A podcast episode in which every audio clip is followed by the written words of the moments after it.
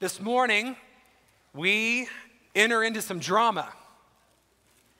Who doesn't like drama, right? And like Shakespearean kind of stuff, before Shakespeare was a big deal. Matthew tells us this morning in his 14th chapter of his gospel, a story that is meant to show us that resistance to the kingdom of God is growing.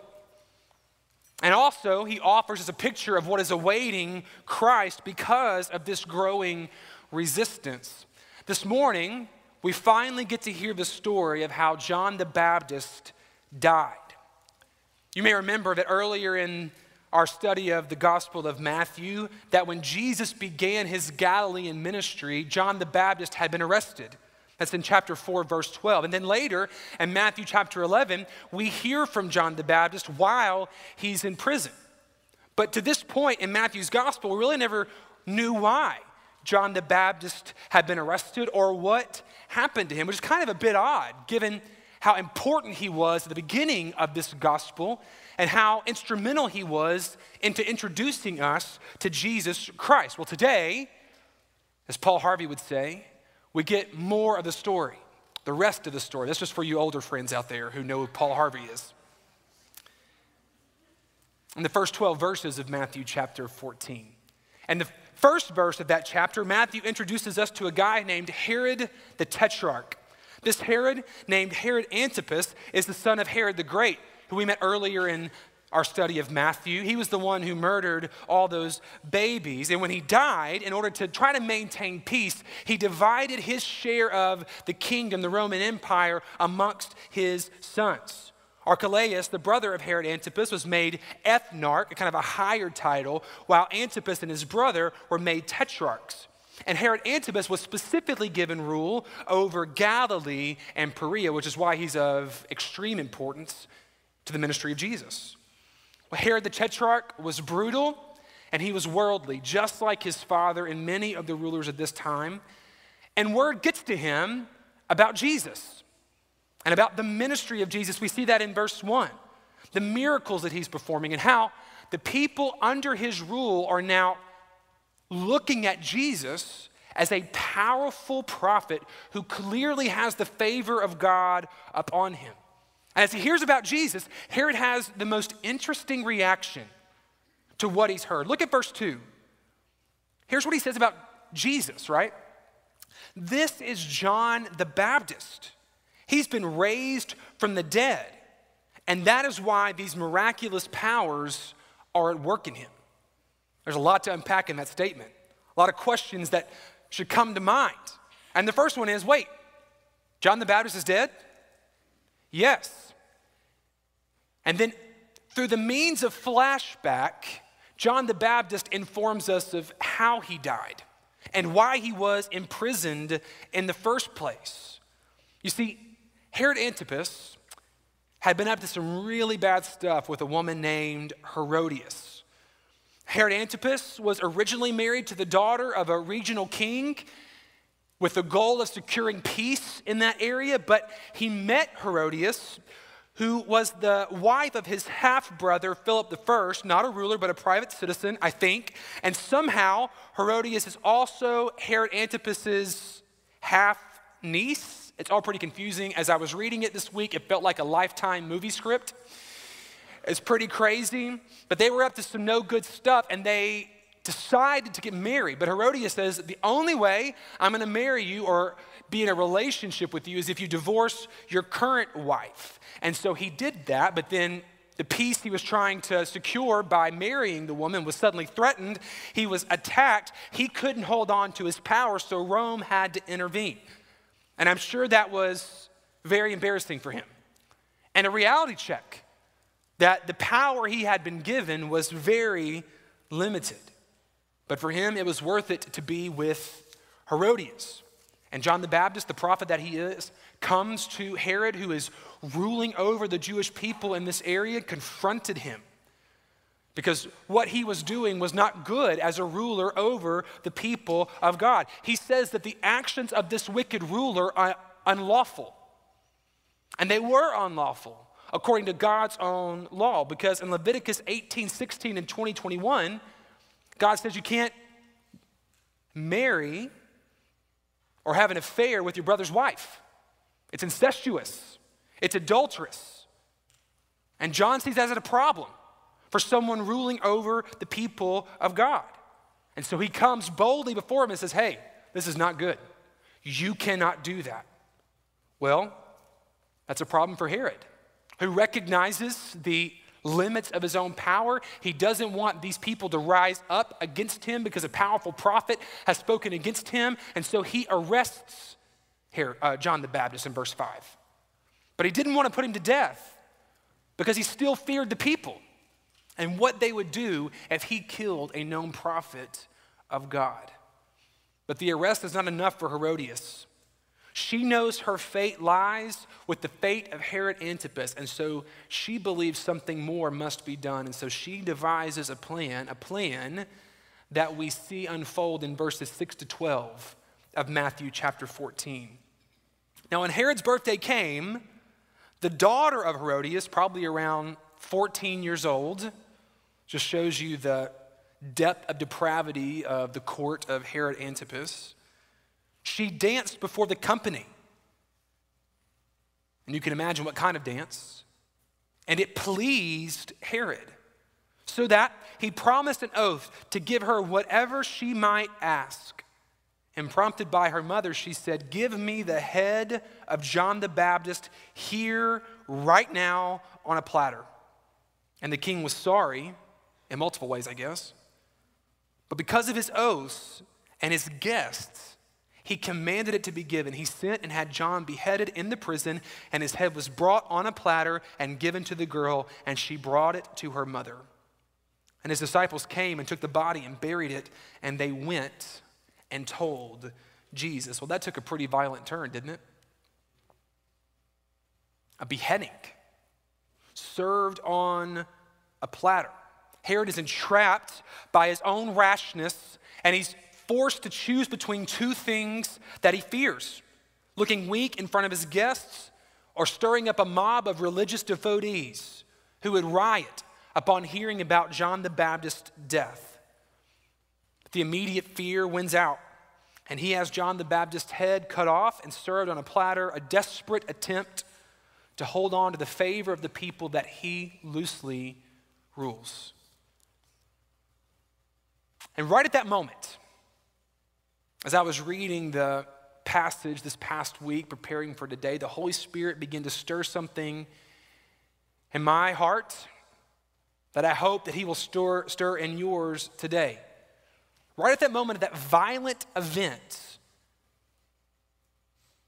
it seemed to me that Matthew was asking us as the reader to wrestle with a question he's been asking us to wrestle with through the entirety of his gospel. You see, this story is not here by accident. It's not just here for entertainment purposes. It's here to serve a purpose, the larger purpose for why Matthew is writing, all tied to this theme in the Gospel of Matthew of King Jesus and the kingdom he is building. And here's the question that I think that Matthew, under the inspiration of the Holy Spirit, is asking us to wrestle with. Whose kingdom is better? Or which man, in comparing Herod and John the Baptist, which man is pursuing the right kingdom? And as a consequence of that, which kingdom should we pursue? You see, Herod and John the Baptist could not be more different. And they represent, in some ways, the two kingdoms we've been talking about, the kingdom of the world, the kingdom of the flesh, and the kingdom of God, the one that Jesus is building. And in the story, we see these two men representing these options, challenging our expectations and our desires about what we really want in this life, what we are pursuing. So who do you want to be like in this story? Which kingdom do you think is better? The kingdom of Herod, the one he's pursuing, or the kingdom that John the Baptist is pursuing? So let's dive into this story with that perspective.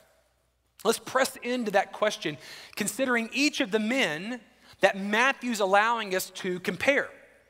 So Herod Antipas, the tetrarch, who's obviously pursuing the kingdom of this world.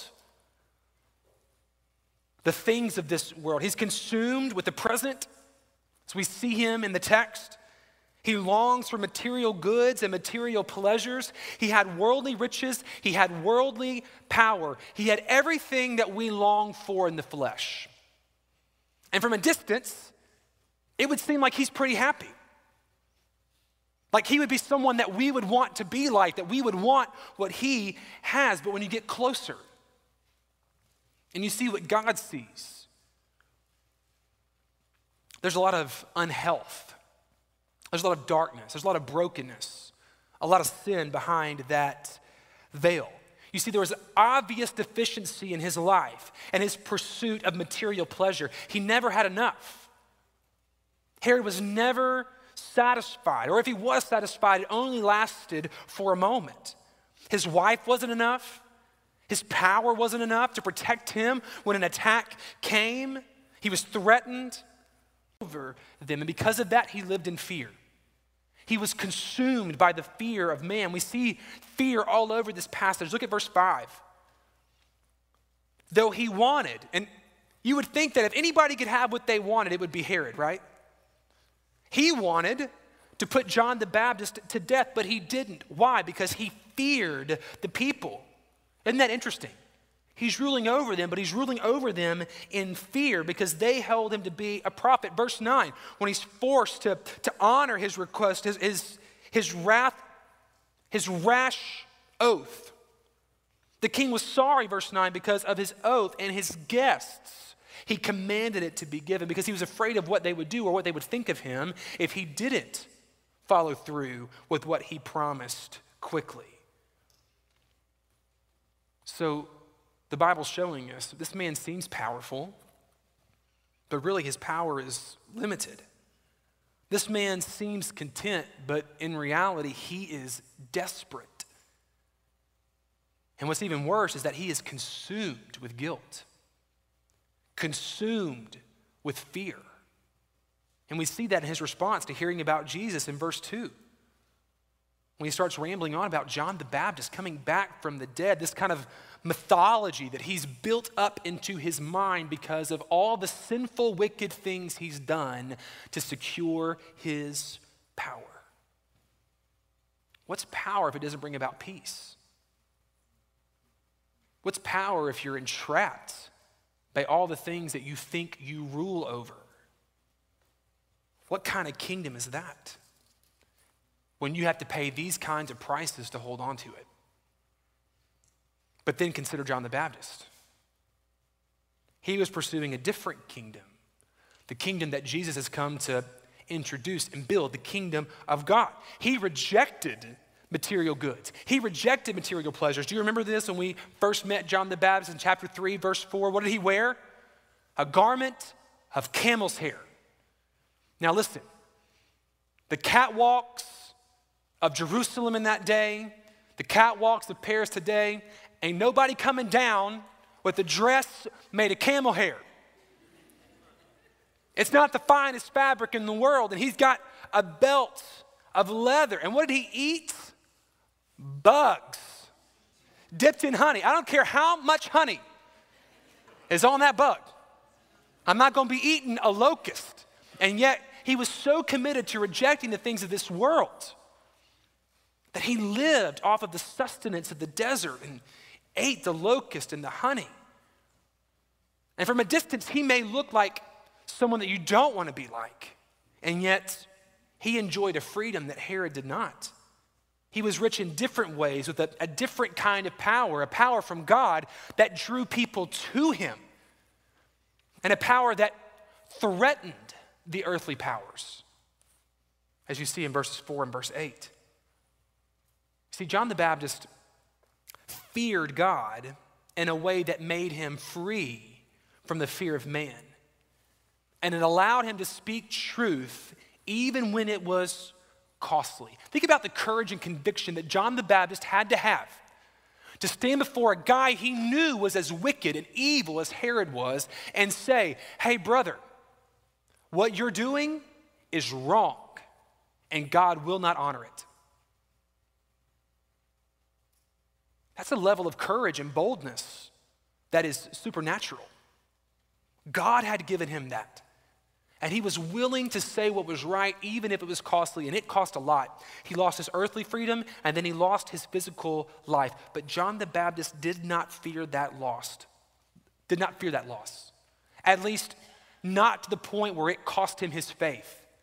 His faith in the promises of God allowed whatever earthly or physical or fleshly fear he had to be overcome so that he could remain faithful, even in the face of a wicked ruler. It reminds me a lot of prophets in the Bible, a lot of prophets of the Old Testament who, under the compulsion of God, spoke to powerful wicked men to say to them, hey, listen, what you are doing is not good. It's wrong, and God will not bless it. Think about Daniel and his friends Shadrach, Meshach, and Abednego as they were in Babylonian captivity. Shadrach, Meshach, Abednego, as they stood in front of Nebuchadnezzar and they said, hey, listen, dude, I know you got this massive idol that you've built to yourself, but we're not gonna bow. And he says, if you don't bow, you're gonna be put in the fiery furnace. It's really hot. You're gonna die.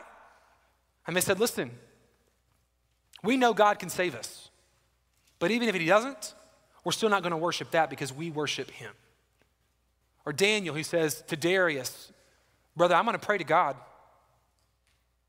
You can throw me in the lion's den, but my God created those lions and he can shut their mouths if he wants to, and that's exactly what he did. Or Elijah and Ahab. Elijah, you better bring that rain. I'm not bringing that rain until you repent, Ahab. And in those instances, God spared their life, but in this instance, he does not. Spare the life of the prophet John the Baptist for reasons that I think we'll see later, but here's what Matthew wants us to see right now. The kingdom of God will be opposed. God is opposed. There are forces at work right now trying to stop the redemptive work of God and the building of his kingdom and all those who would give their life to it. But even with that knowledge, we should endure. We should endure the opposition because the kingdom of God is worth it. Because the glory of God is worth it. And by the way, friends, God will have victory, has victory over anything that opposes it. As Pastor Corey said earlier today, the kingdom of God may be opposed, but it is never threatened. There's nothing that comes against the kingdom of God that has even the possibility of having victory over it. And you can rest in that promise. The kingdom that God is building is better, and it is worth your life. Why is the kingdom better? Why should you choose that kingdom? Let me just offer you a few observations from our text today that help us appreciate in greater ways the way that the kingdom of God is better. First of all, it's got a better king. And we see this in comparison between King Herod and Jesus rather than just the comparison of Herod to John the Baptist, because there's a comparison there in the text as well. As we read Matthew's gospel, we see the vanity of earthly power, the limits of earthly power. It's a fickle thing, isn't it? We see it in our own democratic government today. You have power today, but in 2 months or 2 years, the course of a news cycle, it can be gone. And 4 years, those who are in power are no longer in power. It goes to and fro as the people lead. And that has happened in every government institution in the history of the world. Earthly power is fleeting. And even at this moment, Herod didn't have a lot of power. He was down the line in terms of Roman rule. And he only had that limited rule because of who his dad was. And his dad's desire to maintain the peace among his boys. And he used the limited power he had for his own good, not the good of his people. In fact, it was often at the expense of his people. They suffered for Herod's glory. But Jesus is a very different king. He's a very different kind of ruler and offers a very different kind of kingdom. Hear me, the power of Jesus is not fickle. It is not fleeting. It is not threatened. It is not contingent on anything. It is an eternal power, a supreme power that brings about a security in his rule and reign. There's never a moment of desperation in Jesus where he thinks he's going to lose what is his. It all belongs to him. And he will never act in panic to secure his own glory, because his glory is secure. No one, no person, no entity, no power can take his power. There's nothing to defend, because he doesn't have to defend, and he can willingly use it, and he does willingly use it, not for his own good, but for our good. Because in that there is glory for him. And he doesn't act on a whim. He's not tossed to and fro by fleshly desires as Herod was. No, he acts in divine wisdom in accordance with the design of his heavenly Father to lead us to salvation, to lead us to freedom, to lead us to life. He's steady, he's unchanging, and you can trust him. He is a good king. Now, friends, who wouldn't want to live under the rule and reign of that kind of king? We all live under an authority, whether you want to admit it or not. I know we like to think that we're free here in America, and we like to think of ourselves as individuals, but you serve something. You serve something. Don't you want to serve a king like that? Don't you want to give your life to a king like that and live in his kingdom, because it is better? The kingdom of the world, it's ruled by bad kings, bad powers, evil powers. The kingdom of God, it is ruled by a glorious eternal king whose name is Jesus. The kingdom of God is better. It's worth the cost because it delivers us from unhealthy fear. Unhealthy fear, which is a consequence of sin, by the way. Sin is a dangerous, damaging thing. And you see it eat up Herod. It eats him up. I read Herod's response in verse 2. I read about his paranoia. And although I really want to feel superior to him, and I want to feel better than him and think, yeah, he's getting what he deserves, if I'm honest, guys, I got to say that I know the feeling. Now, I'm not up here to confess that I've ever committed a murder on the wicked, desirous whims of my adulterous lover. I have not done that. But I have been consumed by the consequences of sin. I've laid awake at night, not being able to sleep, wondering what people would do if they knew the deepest, darkest recesses of my heart. I've wondered and panicked when God was going to bring judgment upon me for something that I did earlier in the week.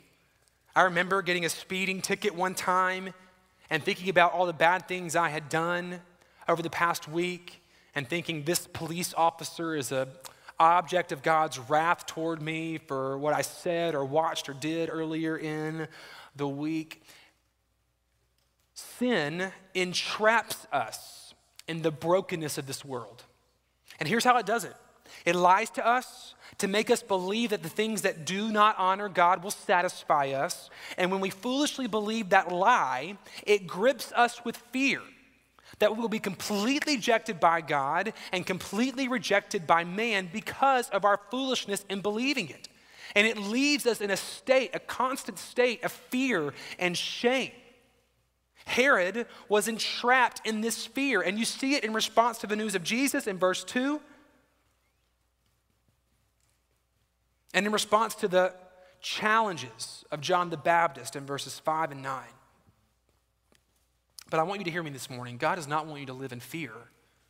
God does not want you to live in shame. God does not want you to be entrapped or in bondage to the effects and the brokenness of sin. The kingdom of God frees us from that fear by giving us a healthy fear, a proper fear, a proper understanding of where we are to devote our lives in the fear of God, which, as Proverbs 9:10 says, is the beginning of wisdom. Now, we're not talking about the kind of fear that makes you run away from God. It's the kind of fear that brings reverence and awe because you understand the potential of the power of God. and you understand what he could do to you because of your sinfulness. But you also understand how he has used that power for your good in sending his son to free you and invite you to come to him and take the work that he has done in that power upon you for your good. You see, because John the Baptist's conscience was clean, because he knew the Lord truly, he did not fear man. He did not fear death. He was not consumed with fear, the fear of losing his life, because he knew the power of God, and he knew what God had promised, and he knew that he could do it. And even if it cost him his life, he would be faithful because God had promised him a better life. Friends, that's truly freedom. You may think that you are free in this life, but you are not free until Christ has set you free.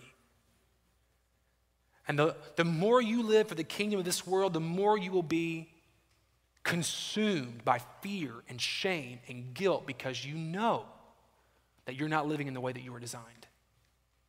And you will run over people to secure your own glory, and it will eat you up. But there's a different way to live. There's a different kingdom to pursue, one that rests in the finished work of Christ, the promises of God and the faithfulness of God. Would you choose that kingdom? And finally, the kingdom of God is better because it leads to eternal life. Perhaps the most shocking difference in the tale of these two men is the one left standing. Matthew, you're asking me to consider which one is better, which kingdom is better. Well, I gotta say, I kinda wanna choose the kingdom that lets me keep my head. And yet, these extreme examples force us to wrestle with whether or not we believe what it is that God has promised. There's a pretty clear display of the power of earthly powers here in this text. Friends, earthly powers can affect you. There are consequences to your life. We're not saying that they can't do anything in your life, this physical life, if you are in Christ. They can take your life. They can have an effect. But Matthew wants to see the limit of their power and to ask the question, okay, at the end of this passage, who is really alive and who is really dead? Which kingdom actually leads to life, true life, and which kingdom actually leads to true death? It's a difficult thing to wrestle with because physical death is perhaps the scariest thing that we can face. It's the most severe consequence of death. But death has two elements to it, right? When we think about it from a biblical perspective, there's spiritual death that leads to physical death. And even in this moment, John the Baptist may have experienced physical death. He has a promise of spiritual life that will lead to physical life. And even though Herod has physical life right now, he is spiritually dead. And that will lead to an eternity of death, separated from God in hell. Friends, Jesus has come to set us free from the spiritual death we have suffered because of our sin, and one day as a result, we will receive glorified bodies to step into new life, eternal, abundant life that can never be taken away from you, free from the stain of sin. And John the Baptist set his hope on that. A different promise, a different life, and a different world. And he believed it. He believed that what God had prepared for him was better than what he was losing. His citizenship was in a different kingdom. He was made for a different world, and he entrusted his life to the rule and the reign of a better king, King Jesus, even though he didn't even fully see the ministry of Christ. That's God-given belief, God-given faith, because he knew the Lamb of God had come. The kingdom of God is better. A better king that frees us from fear and leads us into eternal life. Now, friends, if we can grab a hold of these truths, then there's nothing that we can lose in this life that is greater than what we have gained by the promise of God. And remember, all of these promises are secured in the completed work of Christ. And John the Baptist is picturing for us what Jesus did to secure the reality of this kingdom. In this passage, John the Baptist is still serving as the forerunner of Christ, and perhaps why his life was not spared.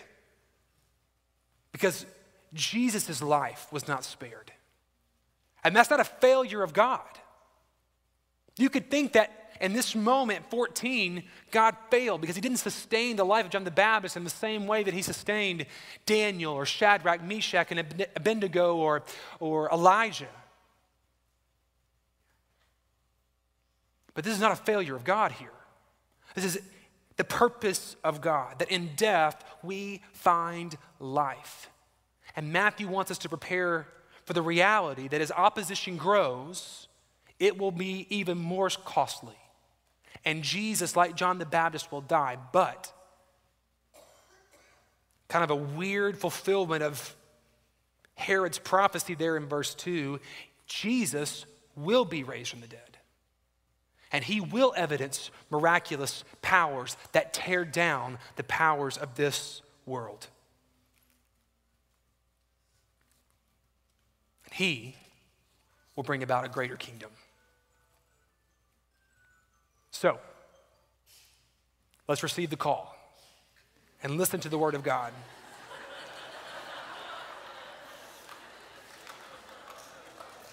There you go.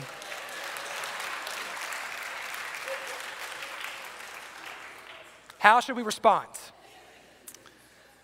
to this choice? How should we respond to this choice between two kingdoms?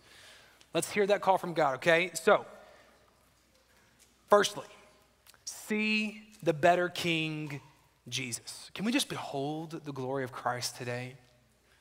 Can we just think about what it means to live under his rule and his reign?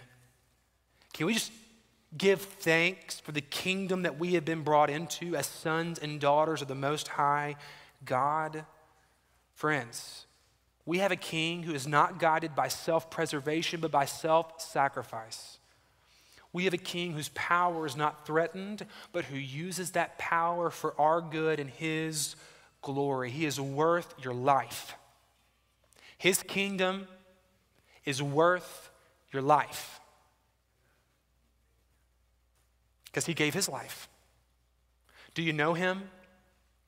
Are you a part of this kingdom? I pray that if you are not a part of this kingdom, if you've never given your life to the lordship, the rule and reign of Christ, that today would be the day when you behold him and you realize how much you need him, how much you want to live under his rule and reign, and you would enter into that kingdom by repentance and belief. The Bible says if you confess with your mouth that Jesus Christ is Lord and you believe in your heart that God raised him from the dead, you can be saved. You can transition from an enemy of God to a child of God, from the kingdom of darkness to the kingdom of light. You can do that today. Declaring in faith that Jesus is your King. And for those of us who've already done that, can we just reflect today on the goodness of King Jesus and celebrate him? But secondly, let's walk in the healthy fear of God and not the fear of man. Let's remove the threat of the enemy to entrap us in the brokenness of this world by casting aside sin and believing the promises of God, choosing to fear God more than man. Let's not make decisions as individuals or as a church about what pleases man. Let's give every fiber of our being to answering this question: what pleases God? What makes God happy? Because that's what's gonna make me happy. This week as you go to work, this week as you go to school, every day when you wake up, would you just ask this question: how can I make God happy today? How can I live today for the pleasure of God, knowing that in pursuing his pleasure, I'm going to receive pleasure and joy and happiness and abundance? That in fearing God, I will not fear man, and I will live an abundant, eternal life. And then finally, let's embrace the promise of abundant and eternal life. And let me just ask you this. Do you really believe what God has promised? Do you really believe that this life is not all that there is? Do you really believe there is an eternity that is awaiting us either with God or apart from God? And does your earthly life look like it? Does the way that you live Monday to Saturday and even on Sunday, does it reflect a belief, a higher commitment to the hope and the promise that God has laid out for us in what is to come? Are you storing up for yourselves treasures here?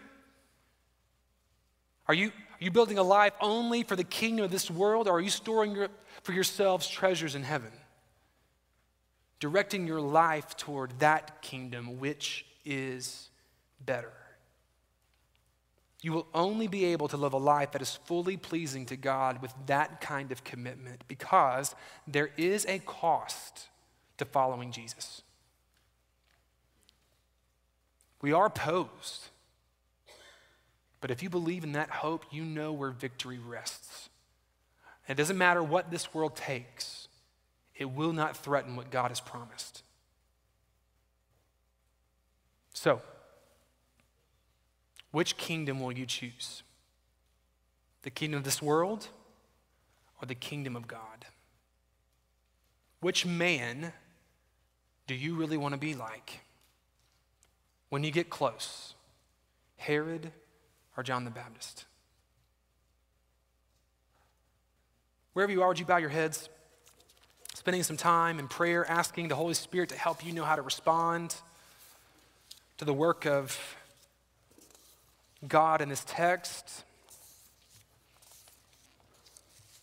to how he has revealed himself through his word, through Christ. Oh, would you see King Jesus today and the kingdom he is building? Would you step into the fear of God that is proper and right in his kingdom? Would you embrace the reality and the promise of eternal life?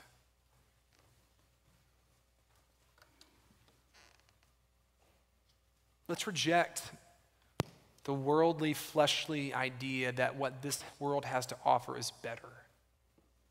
Let's see the cost of it. And let's set our eyes on the hope that God has given us in Jesus. And Father, would you help us know how to respond today? If there's someone who doesn't know you, they give their life to you today. But for those of us who are in the kingdom, would we see how better it really is? Would we see the folly of this world and the wisdom that we have been given from you and live accordingly? For your glory, we pray in the name of Jesus. Amen. Let's stand, church family, and sing in response.